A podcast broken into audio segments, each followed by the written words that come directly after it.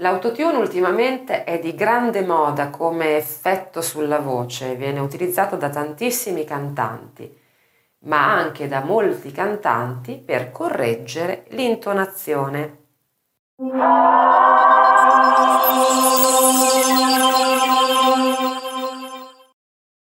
L'autotune è il nome proprio di un software che è prodotto da Antares, la ditta appunto produttrice di questo software, che serve per correggere eh, l'intonazione o piccoli difetti di intonazione. In realtà l'autotune non è l'unico software esistente, non è l'unico mezzo esistente. Ci sono moltissimi altri software e anche altre apparecchiature digitali che vengono utilizzate dal vivo che hanno poi lo stesso scopo, cioè quello proprio di eh, correggere l'intonazione della voce. L'autotune come eh, lo si conosce, eh, o come comunque si, lo, lo, si riconosce più frequentemente negli ultimi tempi, è soprattutto un effetto. Eh, è stato lanciato negli anni 90 questo effetto esagerato dell'autotune da Cher col brano Believe, in cui l'autotune appunto era messo al massimo e la voce di Cher in alcuni punti sembrava diventare eh, quasi robotica e, eh, e muoversi a scatti sulle note in maniera innaturalmente troppo precisa. Questa moda è ritornata proprio recentemente in questi ultimi anni,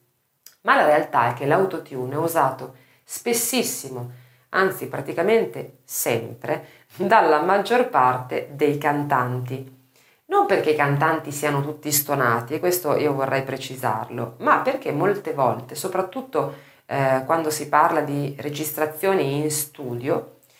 capita che durante un'interpretazione eh, ci sia magari una frase che è venuta così eh, emozionante, così bella, così piena di trasporto,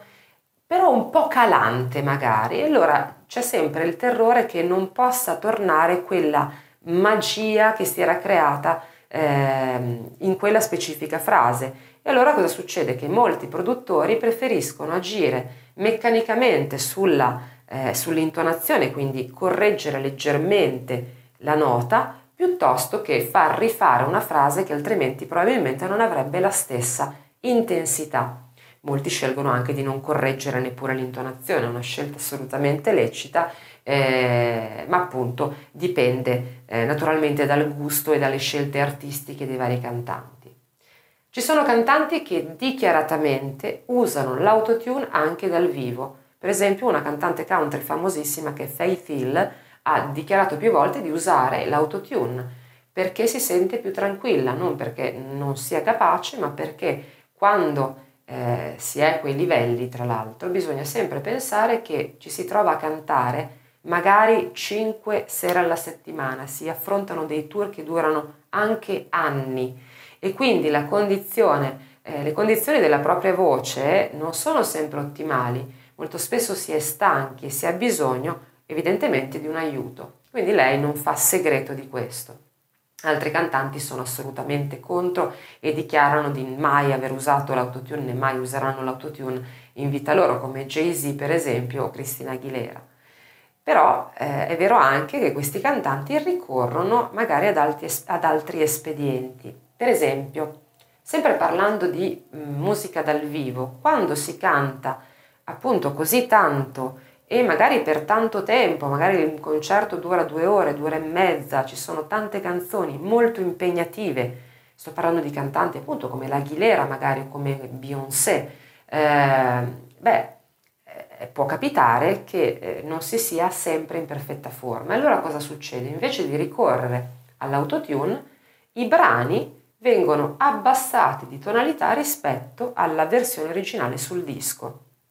Anche in questo caso non si tratta di incapacità, bisogna sempre stare molto attenti. Si tratta semplicemente di rendere più comodo qualche cosa che altrimenti probabilmente verrebbe male in quella determinata circostanza. Per esempio ho letto proprio recentemente su un forum una ragazza lamentarsi di un concerto che aveva visto di Beyoncé in cui lei cantava tutte le canzoni un tono e mezzo, addirittura due toni sotto.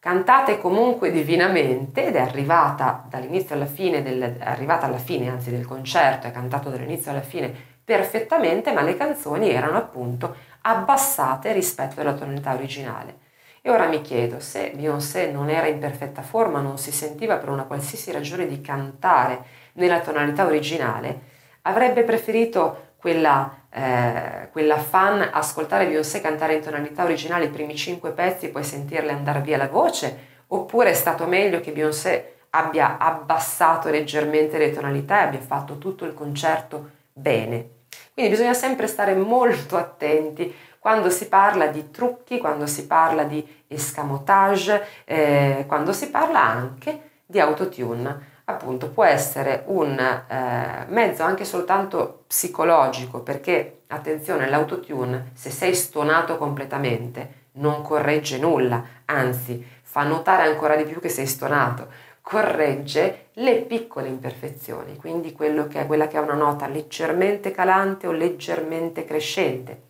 questo soprattutto dal vivo. Quindi se senti un cantante cantare intonato e bene dal vivo, magari anche sotto l'autotune, magari si sta facendo dare una piccola mano, un piccolo aiuto, ma sicuramente eh, è capace, è in grado di cantare intonato di cantare bene senza l'ausilio di nient'altro.